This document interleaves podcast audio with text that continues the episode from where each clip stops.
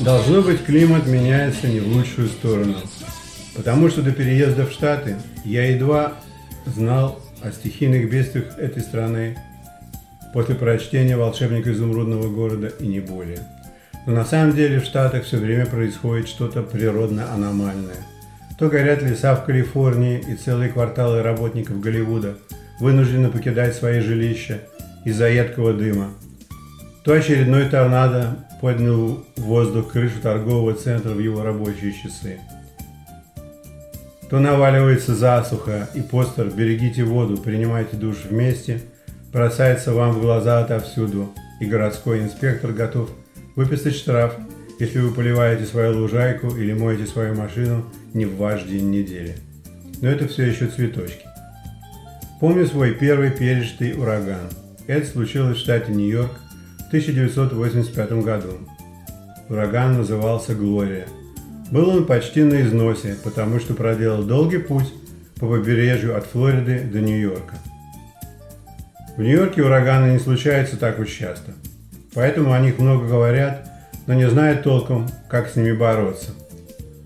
А главным образом все уговаривают себя, что с ними, нью-йоркцами, такого случиться не может, ведь они не какие-нибудь флоридяне.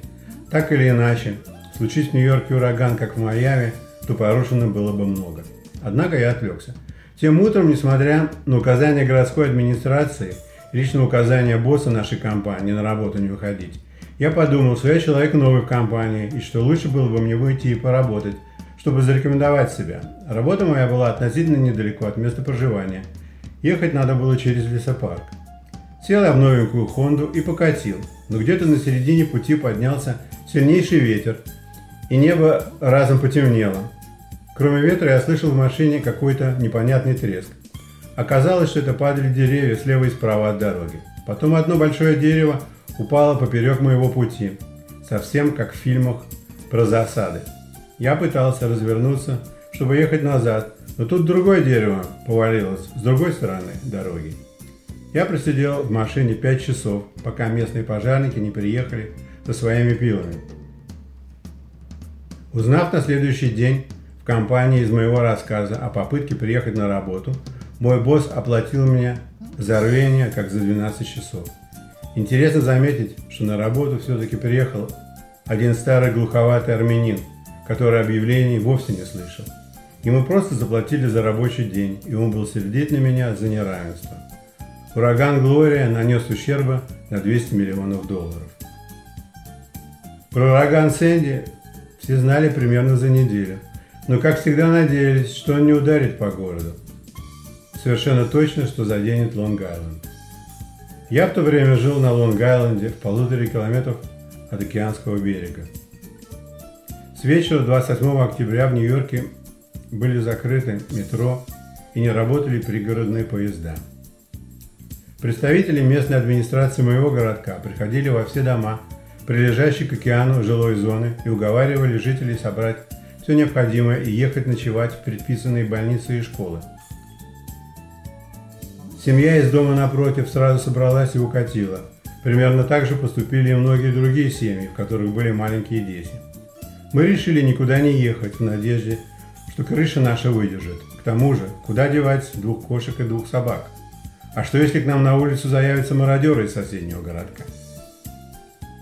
Первыми приближение урагана почувствовали коты. Они поднялись на второй этаж, уселись в сухой джакузи и смотрели на дождь, лупивший в окно на крыше. Йорки подскуливала и путалась под ногами больше, чем обычно. Только молодой корги Арман думал, что это все игра. Я тайком ото всех надул понтонную лодку, купленную по случаю на блошином рынке, и прикрутил ее на крыше к дымоходу. Припарковал машины вплотную к воротам гаража и туго забил их выхлопные трубы носками. Первые порывы ветра сорвали трансформатор со столба, и оборванный кабель раскачивался, как огнеголовый питон. Он искрил и шипел, когда касался деревьев. Мы стояли у окна на втором этаже со свечами на подоконнике и наблюдали за картиной на улице. Корги наблюдал за нами. С уходом трансформатора на улице стояла кромешная темнота. Вдруг, кроме порывов ветра, мы услышали новый низкий звук. Эта улица наполнялась океанской водой. Слава богу, не так быстро. Минут через сорок вода достигла высоты середины ступицы заднего колеса и остановилась там. Ветер начал стихать. После часа ночи я пошел спать. А на следующее утро воды на улицах уже не было. Я сел на машину и поехал купить еды на завтрак, так как в доме не было электричества и газа. Картина на улицах была, как из футуристического фильма, с вырванными с корнем из земли деревьями. Во время завтрака у нас был разбор полетов. Я рассказал про лодку на крыше. Домочадцы спросили меня, как бы мы все уместились в одну лодку. Я ответил им серьезно, что взял бы на борт кошек и собак. Остальным пришлось бы бросать жребий, как на Титанике.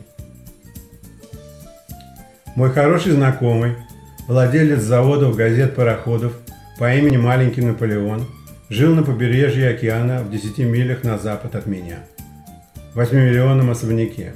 Он и его жена тоже не покинули своего дома. А при свете прожектора наблюдали с балкона, как океанские волны угнали их Бимер и Лексус, а также коллекцию вин из подвала и изуродовали до неузнаваемости сауну, баню, кинозал, плавательный бассейн с турбиной для создания течения и прочего по мелочам на несколько десятков тысяч долларов. Разумеется, продажа бензина была лимитирована, и очереди за ним были бесконечны. Однако с ремонтами никто особенно ждать не стал. И как только отснятые видео о потерях и убытках для страховых компаний были сделаны, восстановительные работы закипели. Строительные рабочие, мексиканцы в большинстве, по местному Мексы, были перекуплены со строек для производства ремонтов. Их работодатели торговали ими как рабами, подденно и почасово. Когда фронта строительных работ для мексов не хватало, их использовали для стояния в очередях за бензином. Потом эти места в очередях продавались. Забыл сказать, что в Бруклине во время наводнения погибло несколько десятков тысяч машин, стоявших на улицах.